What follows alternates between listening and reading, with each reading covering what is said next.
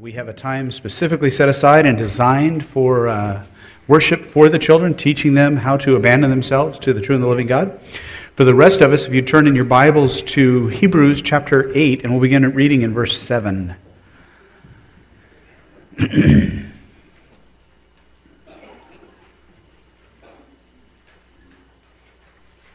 Hebrews 8, verse 7. For if that first covenant had been faultless, we can drop that just a touch, that'd be helpful. Thanks. For if that first covenant had been faultless, there would have been no occasion sought for a second. For finding fault with them, he says, Behold, days are coming, says the Lord, when I will effect a new covenant with the house of Israel and with the house of Judah.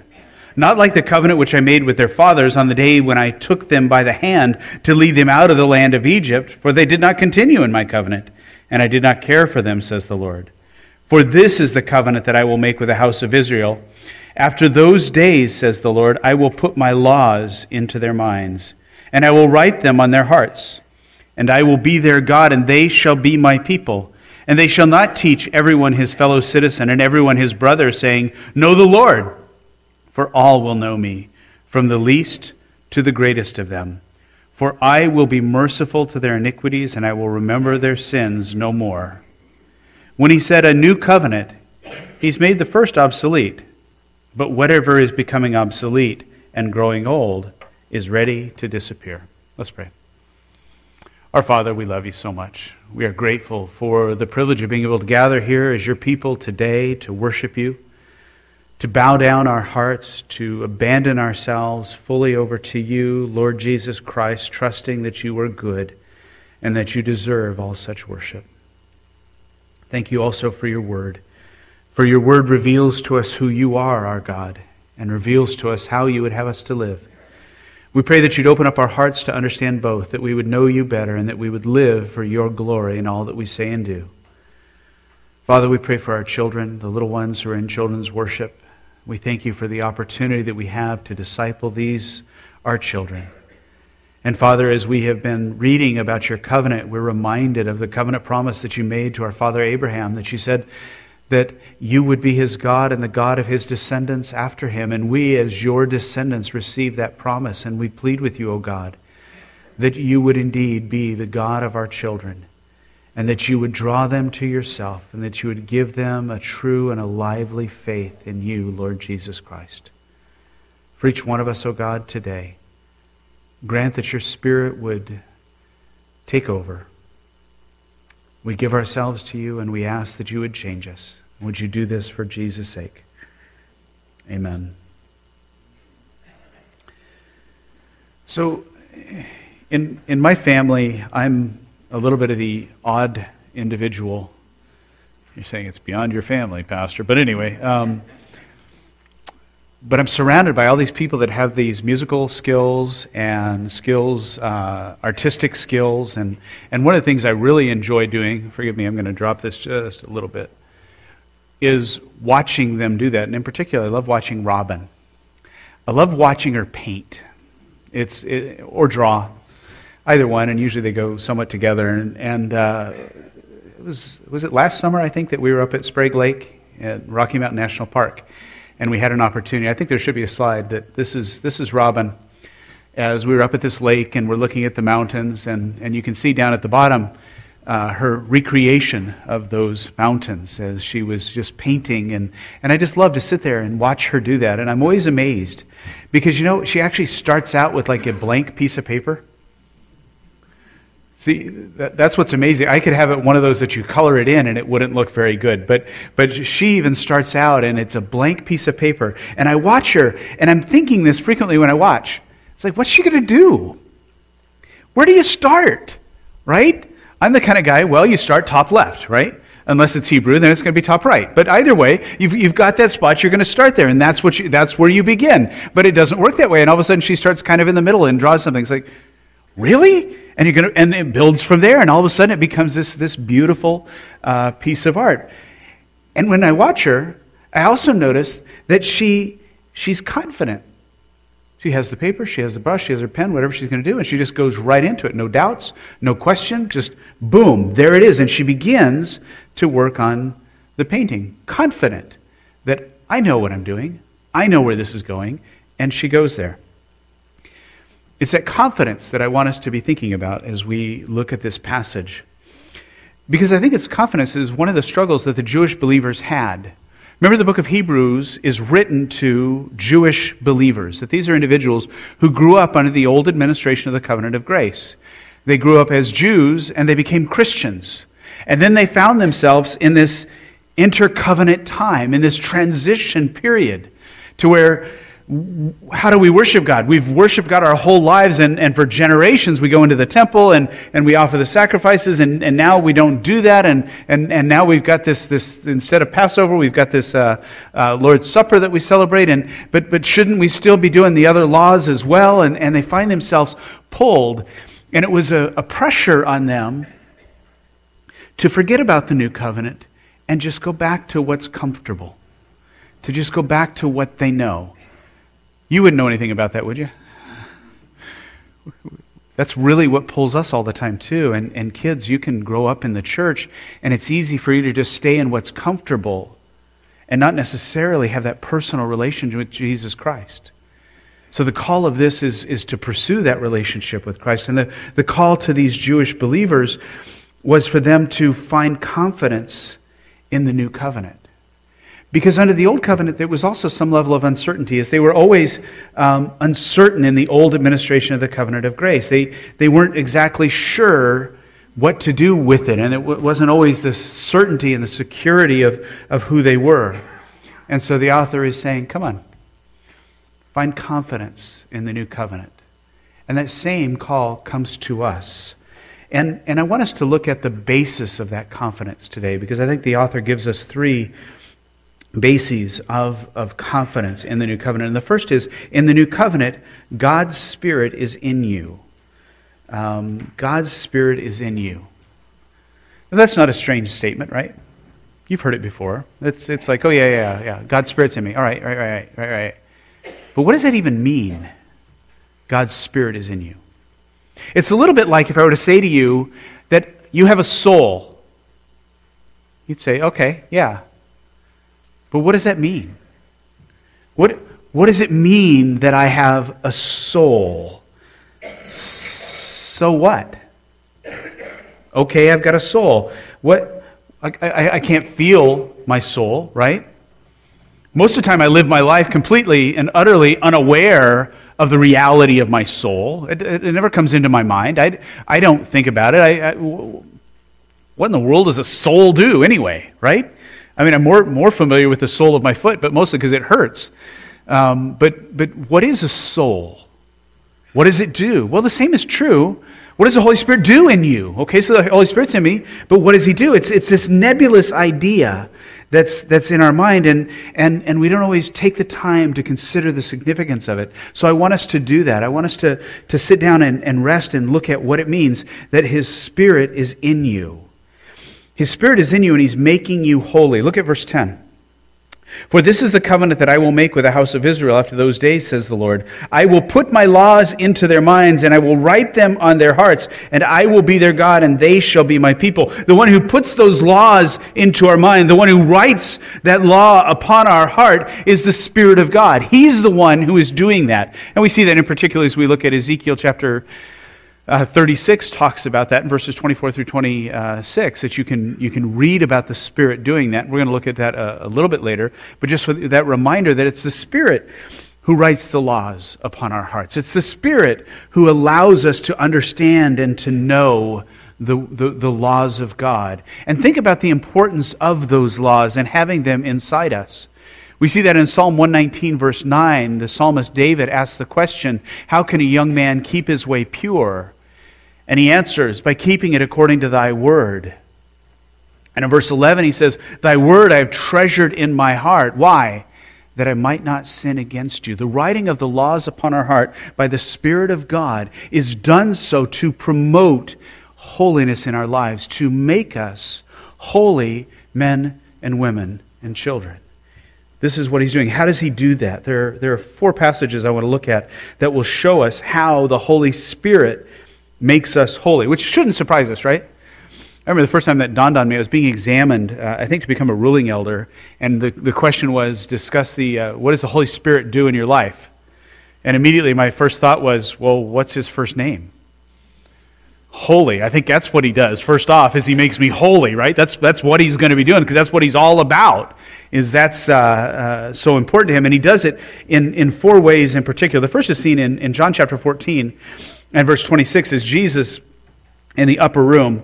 By the way, we're going to look at a, uh, this, this upper room discourse a few times, and I just want to give a, a little bit of a heads up. I'm, I'm really, and pray for me about this. I'm, I'm really thinking about this for the possibility of, of next year's uh, preaching theme as I, I usually work the first part of the year thinking that through. And more and more I'm landing on this idea of spending a, a great deal of time in, in chapter uh, 14, maybe through 19, and, and the last day of Jesus' life on earth and thinking about it from the standpoint of intimacy with Jesus, as he has these intimate dealings with his disciples during that time. So, this is within that context that we read these words in, in John chapter 14, verse 26, where Jesus uh, then answered, um, nope, verse 26. But the Helper, the Holy Spirit, whom the Father will send in my name, he will teach you all things and bring to your remembrance all that I said to you. I think has really impacted John as he was aware of this promise that, that Jesus is saying to the apostles, but it's a promise that also, I think, conveys to us that the Holy Spirit will teach us. That's one of the first things that he's going to do in our lives is he's going to teach us. He's going to be the one who instructs us. And it's so important to John that even later on, uh, in 1 John, John talks about the fact that we don't necessarily need teachers, if you will, because the Holy Spirit does that. He is the one who instructs us. And so that's one of the ways in which the Spirit works with us. Have you ever had a time in which you're, you're looking at a passage of Scripture and you've looked at it many, many times, and all of a sudden it's like your eyes are open and you understand it for the first time. That idea of, of illumination when we come to understand. I've shared this uh, several times at the passage from uh, 2 Corinthians that says, For momentary light affliction is producing in us an eternal weight of glory. And I saw that for years and years and years, and I could not figure out how light afflicted us. I, I kid you not. I could not get my brain around weight. And it's like, oh, oh, oh. And I remember the Spirit just opened up my eyes and He allowed me to understand. You see, that's, that's the work of the Spirit in our lives, giving us understanding, teaching us the things that, that God has shown us in His Word. The second way in which He works in our lives, that uh, He shows what He's doing, is in Ezekiel chapter 36. And I said that we were going to come back to this passage. In Ezekiel 36, verse 27 he says, I will put my spirit within you and cause you to walk in my statutes, and you'll be careful to observe my ordinances. It's the Holy Spirit who's going to cause us to walk in his statutes. It's the Holy Spirit who's going to promote obedience in our lives. It's one of the things that he's done. Again, you've experienced this in your life. When you come up against a temptation, an opportunity to do something that's just not right, and you find the Spirit poking you right? And you're like, uh, maybe I ought not, right? Now, some of us are just really, really gifted that, like, uh, I can resist that poke, right? but others of you are very sensitive to that poke. But regardless, He's working in each of our lives and He's promoting holiness. He's promoting obedience in our lives. The third way in which He, he works in our life, that He makes us holy, is seen in Acts chapter 1 and verse 8. In Acts 1 8, we spent a lot of time on the, the end of it we, we look at, and you'll be my witnesses both in Jerusalem and in all Judea and Samaria and even to the remotest parts of the world. And yes, that's what the Spirit's going to do, but you remember where it starts. But you'll receive power when the Holy Spirit has come upon you. You'll receive power. And we've talked about power in different contexts uh, within this congregation and recognizing that there's a, there's a power that's greater than the power that I receive from the food that I eat and the exercise that I do. There is a power that is a spiritual power. There's a power that is, that is known only from that perspective. It's the power that Jesus talks about when the woman touched his garment and he said, Who touched me? For I felt power go out of me. There is a strength, there is a power that the Spirit of God gives us that takes us beyond what we would normally think that we're capable of, that undergirds all the other power, if you will. And this is what the Spirit is doing in your life. He is teaching you, He's promoting obedience, He's empowering you, and He intercedes for you. In Romans chapter 8, verse 26. In the same way, the Spirit also helps our weakness. For we do not know how to pray as we should, but the Spirit Himself intercedes for us with groanings too deep for words. And He who searches the hearts knows the mind of the, what the mind of the Spirit is, because He intercedes for the saints according to the will of God. I don't know about you, but I think of this often when I'm leading congregational prayer, and Daryl probably comes to your mind too. It's like uh, we've got this list and we're praying for this list, but we don't even know what we need. We, we don't even have a clue. And so the Spirit intercedes. The Spirit takes our prayer and goes beyond that. The Spirit is continually interceding with the Lord Jesus Christ and with the Father on your behalf. He recognizes the temptations that you face. He recognizes the tribulations that you live through. He recognizes the struggles. He sees all of that. And he intercedes. Do you remember that Jesus told Peter at one time? Peter, tonight that the devil has asked to sift you like wheat. But take courage. Why? I prayed for you. Oh my. And this is our promise that the Spirit is praying for you continually interceding. What is the Spirit doing in our life? He's making you holy. How is He doing that? He's teaching you, He's promoting obedience, He's empowering you, and He intercedes for you. Therefore, be filled with the Spirit. Ephesians chapter 5, verse 18.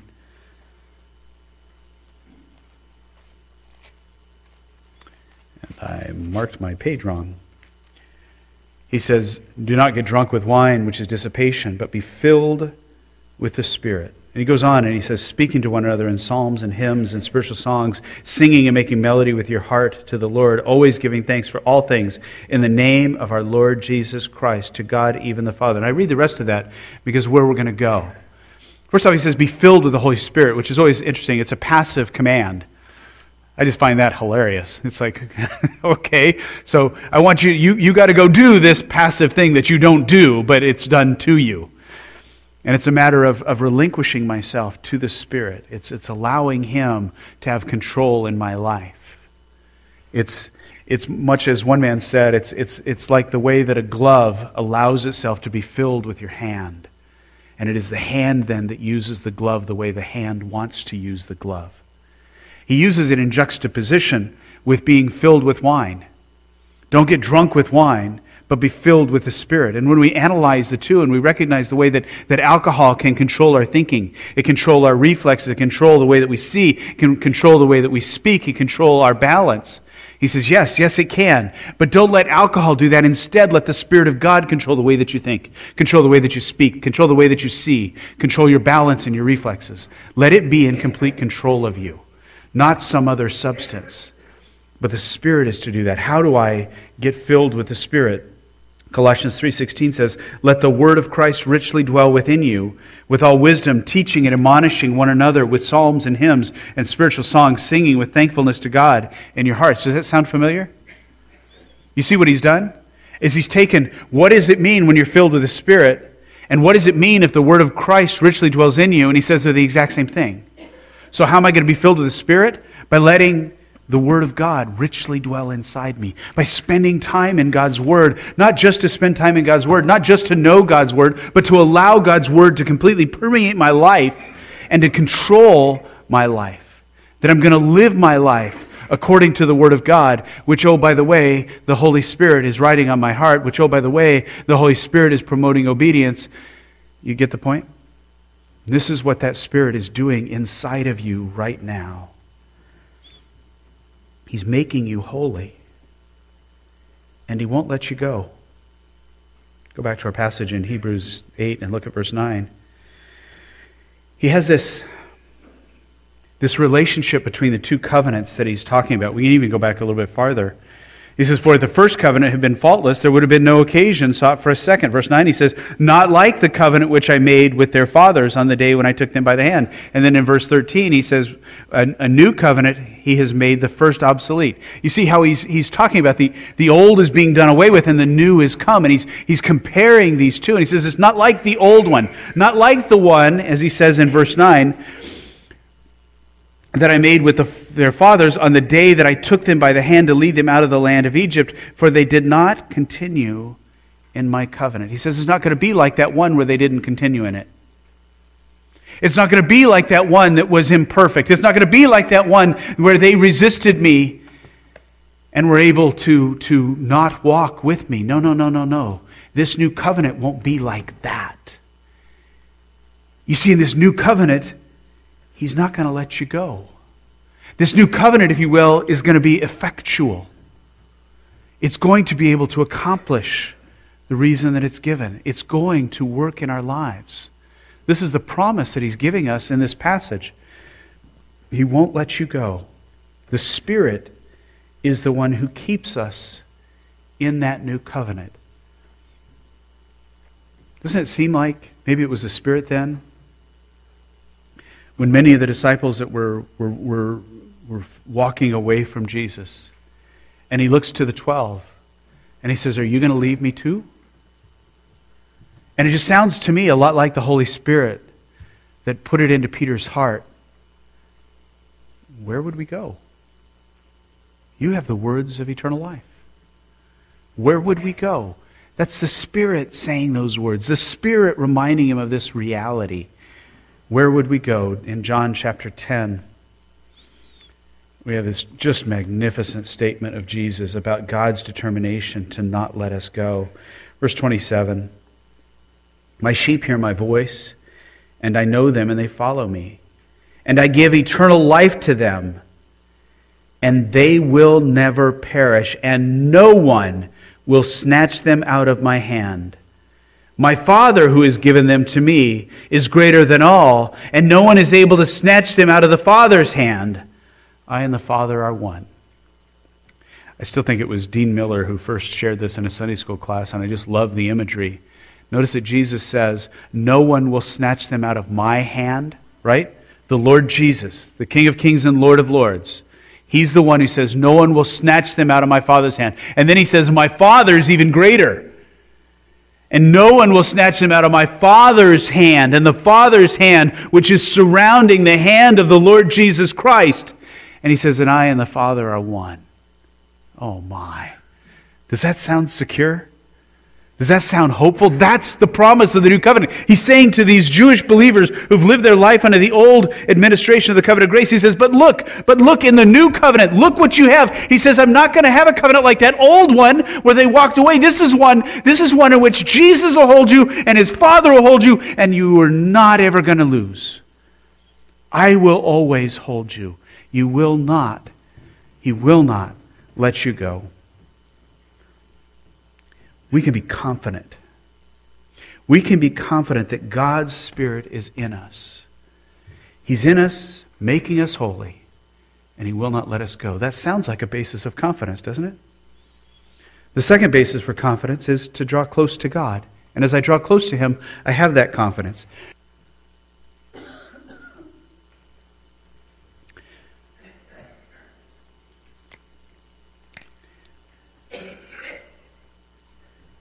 Think about how we think of God.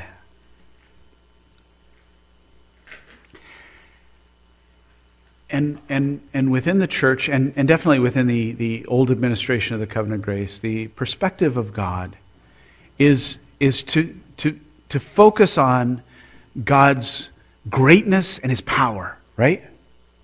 And to see him surrounded by lesser beings continually praising his greatness. And that's, and that's valid. I mean, that's what we see in, in Isaiah chapter 6, that we see in Revelation, and, and, and that's true.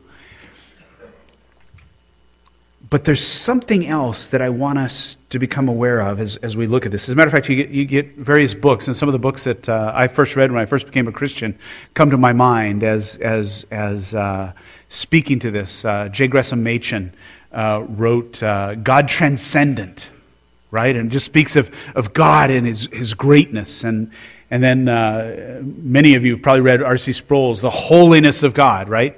and the emphasis on God is just so unlike us, so so different, so distant, so so other. And then I read uh, books like Gleanings in the Godhead, which is uh, A.W. Pink's look at the attributes of God, and in all of those, his emphasis is, is always on the magnificence of God, and that's a wonderful thing. And that's something that we need to have. And then there, there are books like uh, Francis Schaeffer, and, and you know me, Schaeffer is one of my favorite authors, The God Who Is There He's there. He's not here. And you see, sometimes we can, we can emphasize the transcendence of God and we can miss something of the magnificence of the new covenant. That in the new covenant, there is a promise of his nearness. That was in the old as well. We see it there. Think about creation. God creates Adam and immediately is face to face with him. Right? Adam is, the breath of God is breathed into his nostrils and he comes alive, and God's face is in his face, right there. Because God wanted him to know, I made you for this intimate relationship. And when he makes the woman, he doesn't just say, oh, dust, become a, a, a, woman, or rib, become a woman. No, he takes the rib from man's side, and he, by his own hand, fashions the rib into the woman that she might know that she always has that, that intimate relationship with God. And then he speaks to both of them tenderly. First of all, blessing them, saying, Be fruitful multiply and fill the earth and subdue it. And he tells them that they, he's given them all of this wonderful gift. And he says, For this reason a man shall leave his father and mother and shall cleave to his wife, and the two become one flesh. The tenderness of God's words spoken there. All of a sudden, we see something else. The Jewish believers, like us, focused almost exclusively on the magnificence of God and didn't spend very much time on the nearness of God. The beauty of the Christian faith is we have both. The beauty of the new covenant is the emphasis upon both. That he's not just the God out there, he's the God who is here too. So to draw close to God, I need to believe that he wants me. Believe that He wants you. Look at uh, uh, verse 10. This is the covenant that I will make with the house of Israel after those days, says the Lord. I will put my laws into their minds, and I'll write them on their hearts, and I will be their God, and they shall be my people. We read that a lot. Sometimes we don't meditate upon what that really, really means. That God wants this intimacy of a relationship with us. I'm going to look at a, a, number of passages. I just want to walk through so that we see the, the testimony of Scripture on this beautiful promise of the new covenant that God wants to have an intimate relationship with us, that God wants you individually. In uh, Genesis chapter 17, verse 7, and I will establish my covenant between me and you and your descendants after you throughout their generation for an everlasting covenant to be God to you and to your descendants after you. This is the, the, the, the, beauty of this promise. And I will give to you and to your descendants after you the land of your sojournings, all the land of Canaan, for an everlasting possession. And I will be their God, he says. In Jeremiah chapter 24, he speaks again of, of this similar promise. Chapter 24, verse 7. I will give them a heart to know me for I am the Lord, and they will be my people, and I will be their God, for they will return to me with their whole heart. Do you see the tenderness of that? Do you see the closeness of that? That God, God wants us to know Him, Him who is all blessedness. He wants us to know Him, to have that relationship with Him, not to know about Him, not to be familiar with His name. Oh, we've heard about you. But to know Him, that we would come to Him and that we would pursue Him with all of our heart. And then one of the most beautiful passages in the Old Testament, Hosea chapter 2, verse 16. He says, It will come about in that day, declares the Lord, that you will call me Ishi and will no longer call me Baali. Now, it's kind of a problem that this wasn't translated, but they just transliterated because it's not very romantic to call someone Ishi, right? Sounds a little fishy. And Baali, what is that? But you see, what Ishi means is my husband. And what Baali means is my Lord. Now look at that. You will call me my husband and will no longer call me my Lord. Now, does that mean that God isn't our Lord? No, no, no, no, no, no. But even in the Old Testament, he was hinting at and he was saying that there's a day is going to come, the new covenant is going to come. And what is going to be the beauty of the new covenant is we will be the bride of Christ. And doesn't that mean something? Wasn't that term for the church chosen on purpose by God? To communicate an intimacy between, between the church and God, between the individual believer and the Lord Jesus Christ? That we will no longer call him Baali, my Lord, but we will call him Ishi, my husband, my beloved. That there will be this intimacy of relationship. Jesus hints at this in the upper room on his final night upon the earth. And, and he begins to, to hint at it in, in chapter 15, the first five verses, as he says, I am the true vine, and my Father is the vine dresser. Every branch in me that does not bear fruit, he takes away, and every branch that bears fruit, he prunes it so that it may bear more fruit. You're already clean because of the word which I've spoken to you. Abide in me, and I in you. As the branch cannot bear fruit of itself unless it abides in the vine, so neither can you unless you abide in me. I am the vine, you are the branches. He who abides in me, and I in him, he bears much fruit. For apart from me, you can do nothing. In these five verses, he's talking about that close relationship in the new covenant that we have with Jesus Christ. We're able to be near him, we're able to abide in him, to dwell in him, to live in him, to remain in him, that we continually are, are, are, are given our, our, our life from him and, and power for living. And that's a beautiful thing. But he takes it another step in verses 14 and 15. He says, You are my friends if you do what I command you. No longer do I call you slaves, for the slave does not know what his master is doing. But I've called you friends, for all things that I've heard from my Father, I've made known to you. He ramps it up, doesn't he? I'd love to be a slave of God. That'd be the greatest. Except that He wants me instead to be His friend. He wants that closer relationship. He wants that nearness with us.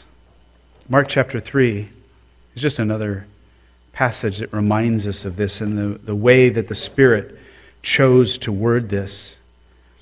And he went up on the mountain and summoned those whom he himself wanted. And they came to him. Rich Mullins points out a, a big difference between being used by God and being wanted by God. He said you can easily say that Pontius Pilate was used by God, right? Herod was used by God. Pharaoh was used by God. But none of them were very good people. But he wants you. And so he calls you. To recognize that God has a desire for a relationship with you, his people. This is the beauty of the new administration of the covenant of grace is this takes center stage. This becomes central. This becomes the focal point of the covenant that he wants you. Believe that he wants you. I want to ask you just a moment to enter into that story that I've just gone through of this, all of these, these passages of Scripture. Do you recognize that He made you individually and specifically? He chose your entire genetic line. We've recently done one of these DNA testing things and trying to understand some of my, my uh, past. And what's funny is it actually turned out better than I thought it would. Uh, I was a little concerned, but. Uh, there, there is some Scotch Irish, so at least that. I, I, was pretty sure with my nose that'd be the case, but uh, nonetheless, we, we found that out. And it was just interesting to see. And the realization, you know, as I'm looking at my descendants from the uh, early part of the 19th century back in North Carolina, God chose them. And as I look at that family tree, and God chose exactly what genetic structure would come from each of them into me. One of my brothers took it as well, and he has a, a different focal point of his, uh, his, his tree as far as his genetics go more uh, to uh, other parts of Europe. And it's interesting because, because God causes just certain parts of the genetic structure to be passed to each individual. But He does that on purpose, you see? Because it's making you into the person that you are. He made you. But He not only made you, He chose you before the foundation of the world. By name, He wrote your name in the book of life. And then there was a point in your life in which He called you, in which He said, Come to me. And you heard that call, and that call awakened you in faith, and you responded to that call. Now, some of you, maybe that call is today. That you recognize that you're being awakened, and you're saying, Oh, wait, wait. Is God calling me? Yes, He is today. He's calling you to put your trust in Jesus Christ, to believe that He has died for your sins and to come to Him this day. He made you, He chose you, He called you, He saved you. Jesus died for your sins, and He will protect you. He will never let you go. Why? Why would He do that? Because he wants you. Because he wants you. Not he wants y'all or all y'all, if I go back to my North Carolina roots, but he wants you as an individual to be his. Therefore, get to know him. Again, back in our passage in Hebrews, he says, And they shall not teach everyone his fellow citizen and everyone his brother, saying, Know the Lord, for all will know me, from the least to the greatest of them. All will know me. How do I know him? Well, first of all, I've got to understand the Bible is not an owner's manual. The Bible is not um, a recipe for life. The Bible is a revelation of the true and the living God, first and foremost. He reveals himself here. If you want to know him, you know him here. You search the scriptures, you get to know him. You see how he acts, you see what he values, you see what he does, you see who he describes himself to be. You know him through the scripture. But you also then become aware of his presence and activity. I think in knowing God, I begin to recognize that he's among us. He's working in my life, he's doing stuff. And as I get to know him, I get to recognize when that happens. Oh, that was, was what in the 90s used to be the thing you'd say, that was a God thing, right? That's not a bad thing to say. To begin to recognize that there are certain things that God does that it's just Him. And everybody will try to explain it another way, but it was Him. And we can begin to see that by faith. And then to value what He values. What is it that's important to God? Well, you are. So draw close to Him. As you draw close to God, it provides you with amazing confidence when you believe that He wants you and that you get to know Him. So the, the three bases are first of all, that God's Spirit is in you, you can have confidence. You draw close to God and you can have confidence. And finally, you are forgiven. You can have confidence. You know, in the Old Covenant, they were always looking forward to a coming sacrifice. They were aware that the, the sacrifice of this bull or this goat, that wasn't sufficient. We need something more.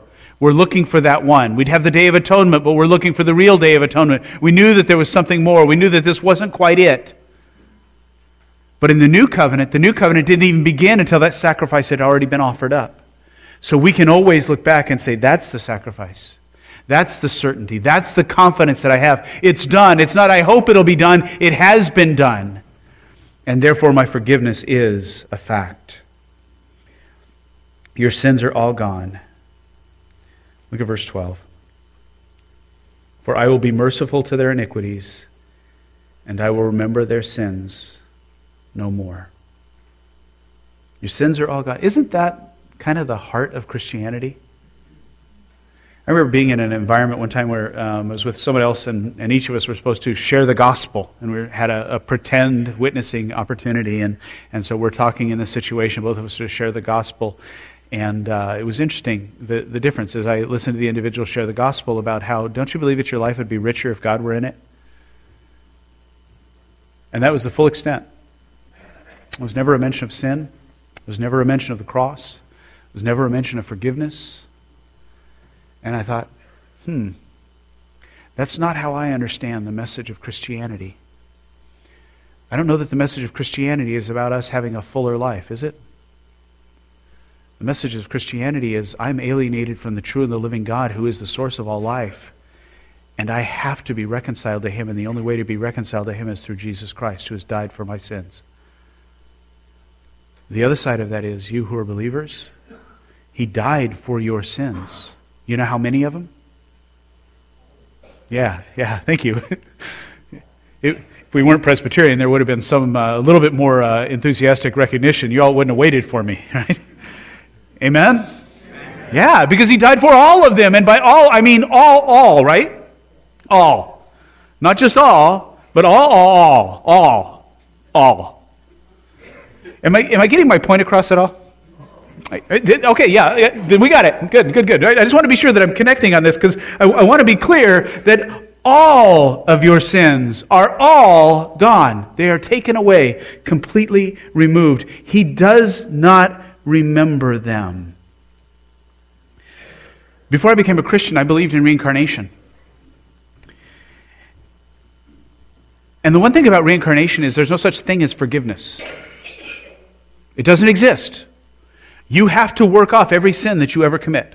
Every one of them, always. There is no forgiveness, ever, because forgiveness would break the balance of the karma. Can't have that. And I remember going into a PCA church in July of 1982 and hearing the preacher mention Psalm 103, verse 12. As far as the east is from the west, so far as he removed our transgressions from us. And I said, I have never heard of that before that was utterly and completely foreign to my entire understanding of life. And it lit a fire that became the basis of me becoming a believer just six months later. Five months. Anyway. Because of the power of that message. Are your sins forgiven? Um, put your trust in Jesus.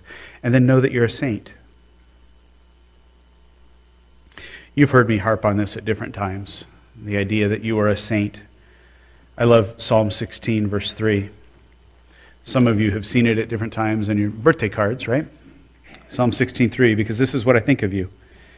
As for the saints who are in the earth, they are the majestic ones in whom is all my delight. The saints. Who's he talking about? Billy Graham? R.C. Sproul? Yeah, yeah. And you, same par. You are the saints of God. You are the holy ones. And the word that's translated as saint there is a word that means to be pronounced clean. I like that a lot. I like the idea of standing before the God who said, Let there be light, and he looked at me and said, You are clean. That's comforting. Back to Romans 8, we looked at this earlier. Verse 26 In the same way, the Spirit also helps our weaknesses, for we do not know how to pray as we should. But the Spirit Himself intercedes for us with groanings too deep for words. He who searches the heart knows what the mind of the Spirit is, because He intercedes for the saints according to the will of God. You know what this tells me? He intercedes for the saints. This idea that saints are perfect people is completely outside of the Word of God. The Holy Spirit's interceding for saints, which means the saints need intercession. They're not perfect. They still need the, the, the, Spirit to be praying for them, and so He does. And that gives a level of comfort. So you belong fully to God. Be confident in your forgiveness because your sins are all gone and you are a saint. I read a story this week of a painter who had painted a, a, a painting of roses. It was a small painting. And as he got done, he and, and every critic who looked at it and everyone who saw it said, that is, that is virtually a perfect painting. They could find nothing that was a flaw in that painting. It was just exquisite. And many people offered to buy it from him, and the painter said, No, I will never sell that one. Instead, he would keep it to the side. And as he would go through his career, there were times in which he would have doubts. He'd have uncertainty. He was unsure as to his abilities. And he would pull out that painting and he'd say, I painted this. I can, I can keep going. And he'd find confidence from that. Well, I think that, that we have times of doubt, don't we? Doubts come into our lives.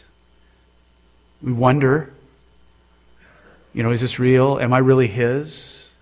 I'm unsure. I question. And it's at times like that that we need to stop and look at the new covenant, like the author of Hebrews had these Jewish believers stop and look at the new covenant. And as I look at that new covenant, I can find confidence in the new covenant, knowing that God's Spirit is in me, knowing that I can draw close to God, that I am forgiven. I pray for you and me that we can all find that confidence. Let's pray. Lord, you're awesome. You're so magnificent that your magnificence is not detracted in any way by being close to us. But instead, you lift us up to more than we could be on our own. Thank you, O oh God. I pray for us as we move forward in this life, as we face difficult times. I pray that you'll help us to walk in confidence, knowing the blessings of the new covenant. And will you do this for Jesus?